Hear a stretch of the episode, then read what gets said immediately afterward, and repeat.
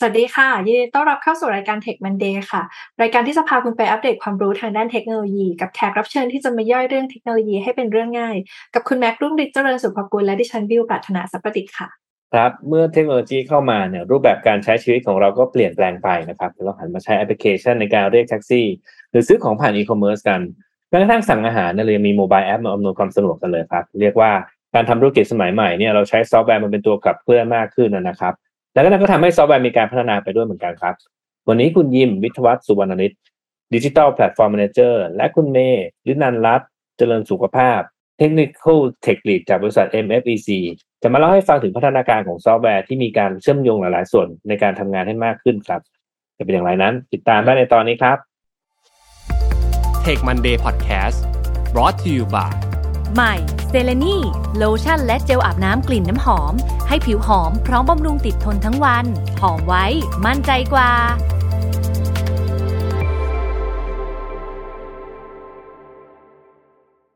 สวัสดีค่ะ คุณยิมคุณเมย์ยินดีต้อนรับเข้าสู่รายการ Tech Monday ค่ะเอ่อเดี๋ยวเราจะเริ่มต้นนะคะ ด้วยการให้แขกของเราทั้งสองท่านได้แนะนำตัวเองก่อนเลยค่ะสวัสดีครับ ผมวิทวัฒน์สุวรรณฤทธิ์นะครับเอ่อปัจจุบันเป็น Digital Platform Manager นะครับเอ่อ จากบริษัท MFEC จำกัดมหาชนครับ ดูแลเกี่ยวกับเอ่อ data platform ครับผม ค่ะ ส่วนเมย์นะคะด้วยนันรัตน์เจริญสุขภาพค่ะ เป็น Technical Team Lead จากบริษัท MFEC ค่ะ ครับคุณยิมคุณเมย์ครับ ก่อนจะเข้าสู่หัวข้อวันนี้ผมอยากจะให้คุณยิมหรือคุณเมย์เนี่ยช่วยเล่าให้ฟังหน่อยครับว่าเอ๊ะโดยปกติหรือว่าที่ผ่านมาเนี่ย เราเกิดพัฒนาการซอฟต์แวร์เนี่ยเรามีการจัดการกับ Data กันยังไงบ้างครับ โอเคครับได้ ก่อนอื่นเลยเนี่ยต้องต้องบอกว่าเนี่ยเนื่องจากว่าซอฟต์แวร์หรือแอปพลิเคชันเนี่ยเอ่อค่อนข้างจะมีหลายเลเวลเนาะเพราะฉะนั้น Data ที่มีความต้องการที่จะใช้อาจจะเป็นแบ่งเป็นหลายเลเวลได้เหมือนกัน ผมอาจจะขอแบ่งสักสามเลเวลนะครับเลเวลแรกก็คือเลเวลของเอ่อเลเวลเล็กก็คือสเกลเล็กอาจจะเป็น microservice หรือ web service หรือแอปพลิเคชันที่เป็น stand alone ที่ต้องการจะ store ข้อมูลอะไรบางอย่าง เพื่อคำนวณแล้วก็ใช้ในแอปพลิเคชันนั้นๆนะครับอันนี้เราอาจจะใช้ตัวที่เป็น Database ก้อนเล็ก ใช้อาจจะเป็น RDBMS หรือเอ่อ NoSQL ก็ได้ หรือ Unstructured ก็ได้นะครับ อันนี้คือเลเวลแรกเลเวลที่2นะครับเอ่อเลเวลกลาง อันเนี้ยโอเค อาจจะเริ่มมีการดึงข้อมูลมากกว่าหนึ่งระบบนะครับ อาจจะต้องมีการแชร์กัน อันนี้เราก็ต้องทำการจะ integrate ข้อมูลจาก source ต่างๆนะครับแล้วก็ทำ transform เพื่อจะ prepare ตัวข้อมูลนะครับทำเอ่อเตรียมข้อมูลให้ ทีมหลังบ้านหรือแอปพลิเคชันที่ต้องการเอาไปใช้ต่อนะครับ อันนี้คือเลเวล2เลเวลสุดท้ายเลเวลใหญ่ละและอาจจะเป็นระดับองค์กร อันเนี้ยอาจจะมีความต้องการมากขึ้นในการที่จะประมวลผลข้อมูลจากหลายๆเอ่อ business line of business เพราะฉะนั้นจะต้องมีการ integrate ข้อมูล การดึงข้อมูลจากซอสหลาย ๆ ซอส อย่างเช่นนะครับ mobileอย่างเช่นเว็บไซต์ อย่างเช่นตัวฐานข้อมูลเอง หรือแอปพลิเคชันเองก็แล้วแต่ หลังจากนั้นเฟสที่ ควรจะทำเฟสแรกคือเขาเรียกว่า ingestion นะครับก็คือการที่เราดึงข้อมูลมาเนี่ยนะครับจากซอสต่างๆนะครับเฟสที่ 2 คือการทำ data store คือพอเราดึงข้อมูลมาแล้วครับคราวนี้เราจะ store อยู่ใน data store รูปแบบไหนเอ่อ database ก็เป็นหนึ่งในรูปแบบของ data store นะครับ Kafka ก็เป็นหนึ่งในรูปแบบของ data store นะครับ data lake เองอ่า RDBMS หรือว่าตัว unstructured เองนะครับ ก็เป็นหนึ่งในรูปแบบ หลังจากนั้นก็คือเราต้องอพอได้ข้อมูลแล้วเก็บแล้วนะครับ เราต้องทำการ process นะครับ processing เพื่อจะให้ข้อมูลเรียบร้อยหรือพร้อมในการเอาไปใช้งานนะครับ ซึ่งก็จะมีหลากหลายแอปพลิเคชัน หลากหลาย Line of Business หรือ User เข้ามาดึงข้อมูลในการใช้งาน ในมุมของ Data Address กับ Data Emotion เอ่อต้องบอกว่า Data Address เนี่ยจะมีลักษณะที่เป็น Query Base ครับง่ายๆ ก็คือเวลาที่เราต้องการข้อมูลเราจะไป Query เราต้องการรู้ว่าคนคนนี้มีเบอร์โทรอะไรเมื่อก่อนเราต้องโทรไปถามเพื่อนหรืออะไรเงี้ยข้อมูลไม่ up to date แต่ทุกวันนี้อาจจะมีระบบที่ว่าถ้าสมมติเพื่อนเปลี่ยนเบอร์ อาจจะมีเทเลคอมพรอไวเดอร์ส่งนะครับ SMS มาหาเรา หรืออีกอย่างหนึ่งที่เป็น data in motion ดูง่ายๆก็คือถ้าเรามีการใช้ delivery app นะยกตัวอย่างง่ายๆเเมื่อก่อนเนี่ยเราต้องกะเอาเองว่าอีก 10 นาที นะครับไรเดอร์จะมาถึงหน้าบ้านแล้วเรากำลังอาจจะทำอะไรอยู่ที่ระยะเวลาน้อยกว่าสิบนาที หรือใกล้เคียงสิบนาที แต่เราไม่กล้าที่จะทำเพราะกลัวว่าไรเดอร์มาแล้วแล้วรับของไม่ทันหรือส่งอาหารเก็บอ่ารับอาหารไม่ทันอะไรอย่างเงี้ยครับ อันนี้คือ data Emotion อืม เมื่อกี้คุณยิมมีการพูดทั้งในเรื่องของสเกลของ Data ว่ามีเล็กกลางใหญ่ แล้วก็มีเรื่องของรูปแบบการจัดเก็บ Data เนาะที่เป็นครับ Data at rest แล้วก็ Data in motion ก็คือพวกที่เคลื่อนที่ได้ อยากจะถามเรื่องการจัดการเกี่ยวกับพวก Data ต่างๆ ค่ะ การจัดการปัจจุบันเนี่ยมันมีปัญหาหรือว่า challenge ยังไงบ้างกับการทำงานสมัยนี้คะโอเค ก่อนอื่นเลยผมต้องบอกว่าเออจริงๆอะถามว่ามันเป็นปัญหาไหมมัน มันอาจจะไม่ได้เป็นปัญหา เพราะว่าองค์กรหลาย ๆ องค์กรนะครับ ก็ยังอาจจะยังไม่ได้เอ่อ enchant หรือ adopt ตัว solution ที่เป็น real time เนาะคือองค์กรทุกวันนี้ก็ยังเอ่อสามารถทำ analytic สามารถหา insight ของข้อมูลหรือนำข้อมูลไปใช้ได้อย่างมีประสิทธิภาพนะครับ แต่ผมจะบอกว่าการที่เรามีเอ่อ real time data platform หรือการที่เราสามารถรู้ว่าข้อมูลเนี่ยมันมีลักษณะการ เคลื่อนที่ยังไงเรารู้ behavior หรือ event มันจะก่อเกิดเป็น event driven ได้ได้ยังไงเนี่ยจะทำให้เราสามารถจะ respond หรือสามารถจะ predict อะไรบางอย่าง แล้วก็ respond ให้กับลูกค้าได้ได้อย่างมีประสิทธิภาพมากกว่าเดิมอืมพอพอจะยกตัวอย่างเพิ่มเติมได้ไหมครับเมื่อกี้นี้บอกว่าเออเอ่อเรื่องของการโปรเซสข้อมูลหรือว่าเรียลไทม์อะไรพวกเนี้ยเอ่อคุณเมย์มีความคิดเห็นเพิ่มเติมยังไงไหมครับอืมจริงๆอาจจะเพิ่มเติมจากของที่พี่ยิมเล่านะคะ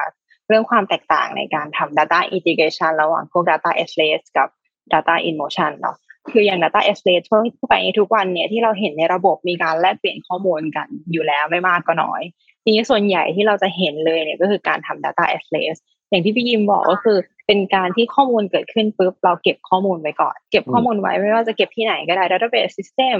RDBMS เอ่อ file system อะไรเงี้ยนะคะ เก็บไว้ก่อนแหละ ใครอยากได้ไปใช้งานก็ค่อยมา query เอา request เอาเพื่อไปใช้งานทีหลัง เป็นการเก็บก่อน แล้วฉันจะเอาไปใช้งานทีหลัง ก็ค่อยว่ากันใครอยากได้ก็ค่อยมาเนาะแต่ทีนี้มันเกิดคำว่า delay ขึ้นแล้ว เพราะว่าข้อมูลอาจจะเกิดเมื่อไหร่ อาจจะเกิดเมื่อวานเดือนที่แล้วหรือวีคที่แล้ว อาจจะมีความดีเลย์ในการได้ข้อมูลไปใช้งานต่อหรือไปประมวลผลต่อเนาะที่จริงแต่หลายอย่างพวกนี้ในระบบอย่างที่พี่เล่าอะมีหลายสเกลตั้งแต่เล็กกลางใหญ่ ในระบบทั่วไปแน่นอน Database เป็นแหล่งข้อมูลที่เก็บข้อมูลสุดนิยม ยอดนิยมเนาะเรามีหลาย Database อยู่แล้วล่ะค่ะเพื่อเก็บ Data หรือข้อมูลที่แบบว่าหลากหลายรูปแบบหลายประเภท การที่เราจะดึง Data จากหลายๆ Database หรือจริงๆเนี่ยก็จะมีหลายๆ device อย่างเช่น mobile app เองหรือว่า IoT device เอง ซึ่งเป็น device ที่เป็นแหล่งข้อมูลได้ด้วยใน new เทคโนโลยีเนาะเราจะทำยังไงเพื่อนำ Data จากหลาย ๆ ระบบ หลายๆ device เข้ามาเพื่อใช้ประมวลผลให้เกิดประโยชน์มากที่สุด ถ้าเราต้องการดึงแอปดึงข้อมูลจากหลาย ๆ แอป หลาย ๆ ระบบมาเนี่ยค่ะแน่นอนว่ามันจะต้องมี connection ที่เปิดไปหาทุก ๆ ระบบ แล้วถ้าเราต้องการเยอะ ๆ ทุกคนต้องการเยอะ ๆ เหมือนกัน เครือข่ายใยแมงมุมเกิดขึ้นแน่นอนในระบบของเรา ทุกคนก็ต้องมี connection หาการมี dependency ทำให้ระบบเราเหมือนมีความซับซ้อนขึ้นนะคะ ทีนี้ บางคนก็อาจจะบอกว่าอ้าวแล้วการที่มี dependency แล้วมันส่งผลยังไงล่ะ ในมุมเมที่เจอแล้วกันเนาะ dependency อะเมย์มองว่ามัน impact ในเรื่องของถ้ามีระบบใดระบบหนึ่งเนี่ยเกิดปัญหาทำงานช้าบ้างละหรือ service ไม่พร้อมใช้งาน มันอาจจะกระทบในวงกว้างให้กับทุกๆคนนะคะรวมถึงการอัปเกรดเวอร์ชันที่อาจจะเจอด้วยเหมือนกัน บางทีฉันอยากอัปเกรดเวอร์ชันแหละ แต่ฉันมีไปติดต่อกับระบบอื่นๆอยู่ด้วย การที่เราอัปเกรดนั่นแน่นอนมี impact กับระบบอื่นๆ อาจจะต้องอัปเกรดตามไปด้วย หรือเขาอัปเกรดไม่ได้ อันนี้ก็จะทำให้เป็นปัญหาหรือมีข้อจำกัดในระบบของเราในระยะยาว อีกข้อหนึ่งที่เมย์ว่าน่าสนใจในปัจจุบันเนาะที่เราเห็น Data กันเนี่ยค่ะ แต่ละที่เนี่ยจะมีลักษณะของ Data ค่อนข้างที่เป็นแบบ Data Wave มากขึ้น Data Wave คืออยู่ๆแล้วเนี่ยปกติ Data เราประมาณเท่านี้แหละ แต่จะมีบางช่วงที่ Data มันจะเป็นพีคโหลดเข้าระบบมา เช่นแบบมันเอ็นเงินเดือนออกคนเริ่มใช้จ่ายหรือว่า Double Day ที่เราจะเห็นว่า s h อ p e e แปดแปดเก้าเก้าเดี๋ยวที่จะมาก็สิบสิบเนาะแน่นอนมี transaction เข้าระบบเยอะมากๆ ซึ่งเราจะทำยังไงให้ระบบเราที่ทำ Data Integration เนี่ย เราสามารถขยายเพื่อรองรับแบบการใช้งานที่เพิ่มขึ้นได้ ก็เป็นเรื่องที่น่าจะพิจารณาใน long term ในการทำ data integration เหมือนกัน แล้วก็อย่างที่พี่ยิมบอก ในทุกๆ business การแข่งขัน เพื่อช่วงชิงความไว customer experience เอง หรือว่าปิด offer ให้เร็ว นั่นขึ้นอยู่กับความไวในการนำข้อมูลไปใช้งาน เราจะทำยังไงให้การทำ data integration พวกนี้ค่ะ มันแบบเร็วไวและเรียลไทม์มากที่สุด หลักๆ ก็คือเมย์มองว่า challenge ในระบบก็เรื่องของ dependency สเกลแล้วก็ความเรียลไทม์ความไวในการเอา Data ไปใช้งานเท่าที่ฟังจับใจความมาเมื่อกี้นี้ก็คือมันมีการ เออเรียกว่าเป็นมุมมองแล้วกันสมัยก่อนอืมก็จะพัฒนาว่าเอ๊ะแต่ก่อนเราเก็บ Data ก่อน แล้วเดี๋ยวจะอืมจะเอาไปทำอะไรก็มาทำทีหลังเนาะแต่อีกแบบหนึ่งซึ่งตอนนี้เรียกว่าเป็น Data in Motion ก็คือเอ่อ Data เคลื่อนไหวยังไงก่อน แล้วเดี๋ยวค่อยไปจัดเก็บทีหลัง อืมอืมเรียกว่าเรียกว่าถูกต้องไหมครับจริง ๆ มันก็จะเก็บได้ด้วยเหมือนกันนะคะ Data เกิดปุ๊บเราเก็บไปก่อน แต่ในขณะที่เก็บเนี่ย Data สามารถเคลื่อนที่ไปหา Client หรือระบบต่างๆ ที่ต้องการใช้งานได้แบบ real time ทันทีเลย ไม่ต้องมาแบบเปิด request หรือต้องรอ schedule ถึงจะถึงกำหนดระยะเวลาในการ run batch เพื่อมากวาด Data ไปเป็นรอบๆอะไรอย่างเงี้ยค่ะอ่าครับอ่าครับทีนี้เอ่อที่คุณเมย์เกริ่นถึงเรื่องของเอ้ยมีเวลาเรามีเราทำอะไรพวกเนี้ยก็ต้องดู dependency ดู scale real time อืมไอ้ปัญหาพวกเนี้ยเนี่ย ถ้าเราจะแก้เนี่ยต้องทำยังไงบ้างครับ อ่าจริง ๆ ก็อยากจะนำเสนอเป็นอีก option หนึ่งแล้วกันเนาะที่อาจจะเข้ามาช่วยเรื่องพวกเอ่อ challenge ต่างๆ ที่เมย์เล่าไป ก็คือตัวคัฟก้าที่เราจะมาพูดกันวันนี้ทีนี้คัฟก้าอย่างที่พี่ยิมเกริ่นตอนแรกนะคะคัฟก้าเนี่ยเขาจะไม่ได้เป็นแค่ตัวกลางในการรับและส่งข้อมูลอย่างเดียวเนาะเราสามารถ store data คือเก็บข้อมูลบนคัฟกาได้ด้วย รวมถึงเราสามารถใช้ฟีเจอร์ความเป็นเรียลไทม์จากคัฟกาได้ ก็คือเราสามารถนำข้อมูลที่เราส่งผ่านคัฟกาเนี่ยแหละ มาประมวลผล คำนวณอะไรบางอย่างเพื่อให้เกิดผลลัพธ์ และได้ข้อมูลที่พร้อมใช้งานให้กับระบบปลายทางต่างๆ เอาไปใช้งานได้ ทีนี้อาจจะลง detail นิดหน่อยในแต่ละอันเนาะว่าจริงๆแล้วถ้าเราอยากจะใช้งานตัว Kafka เนี่ยในการใช้ฟีเจอร์ต่างๆเนี่ยเราสามารถใช้ยังไงได้บ้างนะคะเริ่มแบบพวก Data Integration ก่อนแน่นอนเราต้องการใช้ Kafka ในการรับส่งข้อมูลแน่นอน ทีนี้การรับส่งข้อมูลถ้าเราอยากจะลองใช้ Kafka ในระบบของเราเองเนี่ยเราสามารถใช้ได้สองแบบ แบบแรกคืออาจจะเป็น API นะคะ เข้าไปใช้อาจจะมีสองฝั่งในการเขียน ถ้าเราอยากจะเขียนแอปพลิเคชัน หรือเอาซอฟต์แวร์ของเราเนี่ยเขียนข้อมูลเข้า Kafka เราสามารถใช้ตัว API ที่ชื่อว่า producer API ทำหน้าที่ในการเขียนข้อมูลเข้า Kafka ทีนี้ทางกับกันถ้าเราต้องการให้ข้อมูลเนี่ยโดนอ่านออกจาก Kafka ด้วยแอปของเรามาอ่านออกไป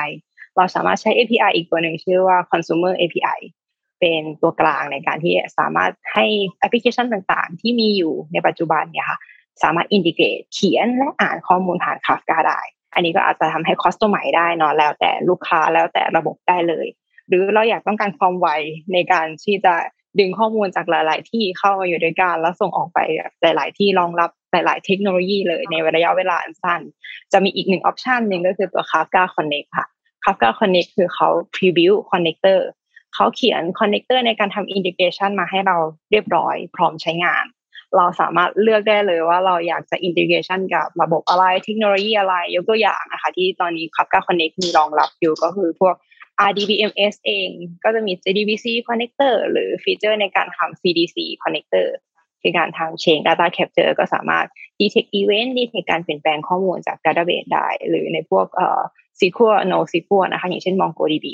หรืออาจจะเป็นไฟล์เบส cloud connector อะไรอย่างนี้ได้หมดเลย มีค่อนข้างหลากหลาย แล้วก็ทำให้เราสามารถลดเวลาในการพัฒนา customer integration เนี่ยเอา data เข้า Kafka ได้เร็ว แล้วก็ส่งออกไปได้เร็วด้วยนะคะ อันนี้ก็จะเป็นเรื่องของการทำ integration เออฟังดูเมื่อกี้นี้รู้สึกเหมือนโอ้ technical term เต็มไปหมดเลยนะอะผมสรุปนิดเมื่อกี้ฟังได้ค่ะคุณคุณเมย์เล่าให้ฟังว่าเอ้มีอืมโปรดิวเซอร์ล่ะอะมีค่ะเอ่อคอน sumer ใช่ไหมครับอื เอ่มอใช่ค่ะจะเขียนอะไรก็ใช้โปรดิวเซอร์เขียนเข้าไปอะไรจะอ่านอะไรใช่ก็ใช้ consumer มาอ่านแล้วก็ใช่ค่ะการทำงานก็ภายในครับก็จัดการอะไรก็เข้าไปด้วยกัน แต่ทีนี้ผมใช่ว่าเอ้เราเราก็ข้ามไปอยู่ในเรื่องของไอ้คาฟค่าเอ่อไปผมไม่แน่ใจว่าท่านผู้ฟังเขาเข้าใจหรือยังว่าคาฟค่าคืออะไรครับ คุณคุณคุณดินจะเอ่อแนะนำให้รู้จักได้ไหมครับว่าคาฟค่านี่มันคืออะไรฮะโอเค ได้ครับจริง ๆ เนี่ยเอ่อ keyword ของ Kafka เนี่ยมีอยู่ สามเรื่องหลักๆ เรื่องแรกคือเขาเป็นเอ่อ data distributor อืมให้มองภาพง่ายๆเลยคือเขาเป็น data platform ที่อยู่ตรงกลางที่สามารถรับข้อมูลนะครับ จาก source อ่าแล้วก็สามารถที่จะแชร์ข้อมูลเนี้ยไปให้คนที่ต้องการจะใช้ ซึ่งในภาษา Kafka เรียก sync หรือจะเรียก target ก็ได้ อย่างแรกเลยเขาทำตัวเป็น data distributor เขาจะแชร์ ให้กับใครก็ได้ เขาจะได้จากใครก็ได้ โดยที่ฝั่ง source และ sync เนี่ยไม่เขาเรียกว่าไม่มี dependency ระหว่างกัน เพราะว่า source หรือ producer ก็จะส่งข้อมูลมาให้ Kafka Kafka ก็จะ store produce หรือ process อะไรบางอย่าง แล้วก็ฝั่ง sync หรือ target เนี่ยก็มาดึงข้อมูลที่ต้องการไปใช้ จะเป็นคนละเวลาก็ได้นะครับ อันนี้คือจะ lead ไปเรื่องที่สองเรื่อง buffering เพราะว่า ออพอเป็นเอ่อ data distributor platform เนี่ยมีคนต้องการจะใช้ข้อมูลเขามากกว่าหนึ่งอยู่แล้ว เขาจะต้องมีการเก็บข้อมูลหรือ buffer data ไว้แบบเป็นแบบ permanent นะครับ ซึ่งจริงๆ แล้วเรา config ได้นะครับ ว่าแอป A แอป B แอป C ส่งข้อมูลมา 7 วัน แต่แอป X Y Z เนี่ยอาจจะไม่ต้องการเอ่อถึงขนาดนั้นอาจจะใช้วันเดียวอะไรเงี้ยหรือต้องการใช้มากกว่านั้นก็ได้ อันเนี้ยก็จะไม่มี limit เรื่องของ buffer แล้วก็คือสามารถทำหน้าที่เป็น buffer ได้ แบบที่3ก็คือจะมีน้องเมย์ได้เกริ่นไปแล้วนะระดับหนึ่งก็คือเขาเป็นแพลตฟอร์มที่สเกลได้ดี แล้วก็รองรับในเรื่องของ Data Waving ยกตัวอย่างครับ month end ไม่เท่าไหร่ ตอนนี้จังหวะที่ peak ที่สุดของของแบงก์ก็คือหวยออกครับวันหวยออกเนี่ย transaction มหาศาล แต่วันปกติวันทำงานปกติถูกไหมครับ ก็ Data ก็มาเป็นคลื่นปกติแต่หวยออกเนี่ยคลื่นมาสูงมากเลย อ่าก็จะเป็นสามเรื่องที่เขาเป็นแพลตฟอร์มที่สามารถจะ distribute ได้ buffer ได้ แล้วก็สามารถรองรับในเรื่องของ Data ที่วิ่งเข้ามาเป็น wave ได้นะครับวิว่าหลาย ๆ ท่านที่ทำงานในโลกของ Data แล้วก็เจอ Challenge ลักษณะเดียวกัน อาจจะคุ้นเคยกับตัว Product ที่เป็น Kafka อยู่แล้วนะคะ แต่ว่าถ้าวันนี้เกิดมีผู้ฟังที่เขาฟังแล้วเขารู้สึกว่าเออเนี่ยเจอปัญหาเดียวกันเลยอยากจะเอา Kafka มาช่วยแก้ปัญหา อย่างที่คุณเมย์คุณยิมได้บอกไปเนี่ย ถ้าเราจะเริ่มใช้เนี่ย เราจะต้องเซตอัพทุกอย่างเองหมดเลยไหมต้องมี cloud service อะไรที่ให้บริการเพิ่มเติมเพื่อให้มันใช้งานได้หรือเปล่าอะไรเงี้ยค่ะ พอจะแนะนำตัวนี้สำหรับผู้เริ่มต้นได้ไหมคะค่ะก็จริงๆแล้ว Kafka อย่างที่พี่ยิมเกริ่นตอนแรกเนาะก็จะมีทั้ง Open Source จริงๆ เราสามารถเลือกใช้ให้เหมาะสมกับสิ่งที่เราอยากได้ฟีเจอร์ ไม่ว่าจะเป็น Kafka ที่เป็น Open Source เอง หรือตัว Confluent ที่เป็นแบบเวอร์ชัน Enterprise นะคะ เราก็สามารถเลือกได้ว่าเราอยากใช้ฟีเจอร์ประมาณไหน รวมถึงการติดตั้ง จริงๆก็สามารถติดตั้งได้หลายรูปแบบ ไม่ว่าจะเป็นพวกระบบปฏิบัติการทั่วไป หรือจะเป็น container technology เช่น Docker หรือ Kube อะไรพวกนี้นะคะ ก็สามารถรองรับการติดตั้งการใช้งานตัว Kafka ด้วยเช่นกัน หรือเราอยากไม่สนใจแล้วโฟกัสไม่อยากจะวุ่นวาย จัดการ infrastructure หรือการติดตั้งแพลตฟอร์ม เราอยากได้พร้อมใช้งานเลย ก็สามารถ provision บน cloud service ต่างๆ ได้ รวมถึงถ้าเราอยาก provision ใช้งานบน cloud แบบที่มี enterprise นะคะก็จะมีตัว Confluent Cloud ที่เราจะได้ไปโฟกัสการ develop pipeline หรือแบบ logic ข้างบนนั้นได้เลยพร้อมใช้งานขอถามต่อนิดนึงครับ เมื่อกี้เห็นคุณเมย์บอกว่าเอ๊ Confluent มีให้บริการบนบน cloud ของตัวเองได้ด้วยอะทีนี้ถ้าเกิดว่า system ผมอะอยู่อยู่บนอยู่บน on-premise หรือว่าเป็น system เอ่อที่มันอยู่คนคนละที่กับตัวของ Confluent นะครับ เวลาสมมุติว่าตัวผมเป็นโปรดิวเซอร์จะไปคุยกับเอ่อ Confluent เนี่ยมันไม่หน่วงครับ ถ้ามันอยู่คนละที่กัน จริงๆ ไม่หน่วงนะคะ ด้วยด้วยการ provision โดยบน cloud เนี่ยเราสามารถเลือกได้ว่าเราจะใช้ระบบอินเทอร์เน็ตก็คือคุยกันผ่านอินเทอร์เน็ต public ปกติ หรือถ้าเรารู้ว่า workload ของเราเนี่ยมีความ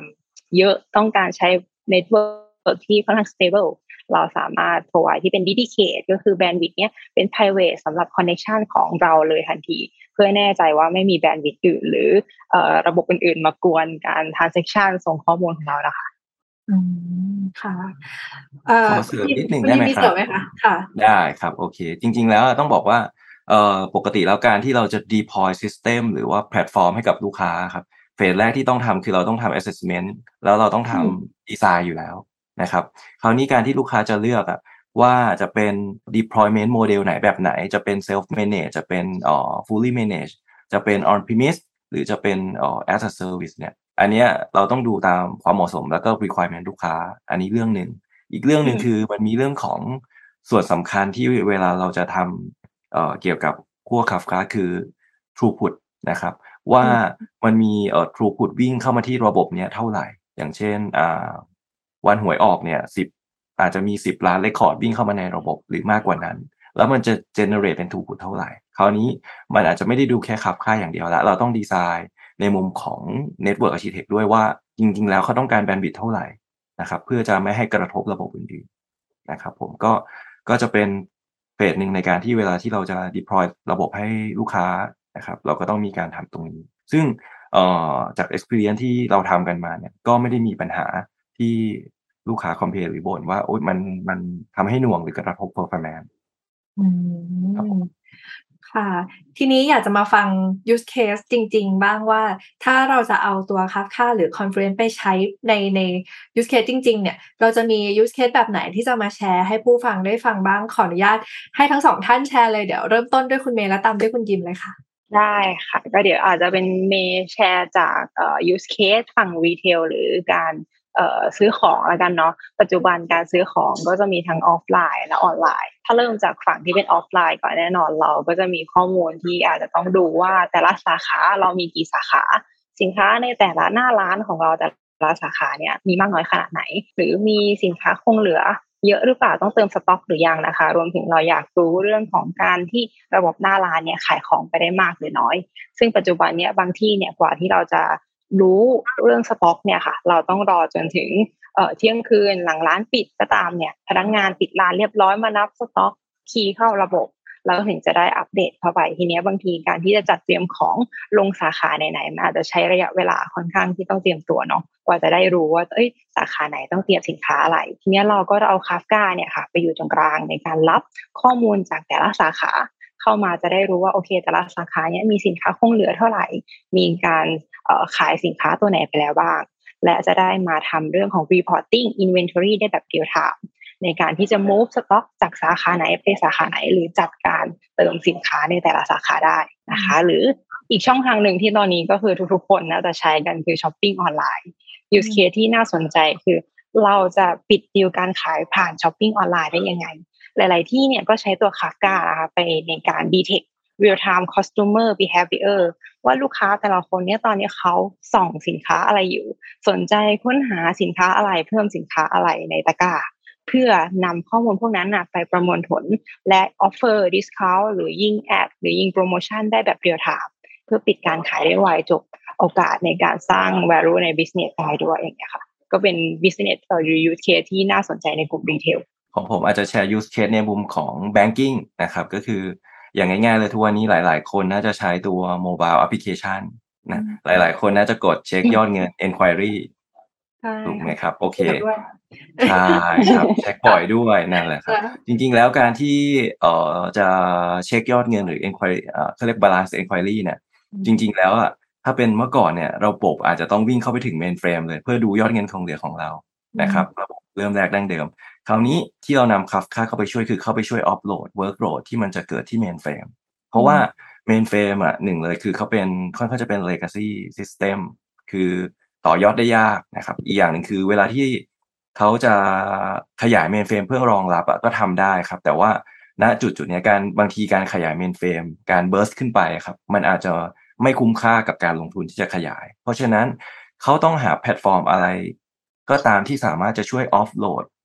activity หรือ transaction ที่เกิดขึ้นบน mainframe ได้ เราก็เลยนำ Kafka มาเป็นแพลตฟอร์มในการที่จะเก็บข้อมูลแล้วก็ process นะครับข้อมูลที่เป็น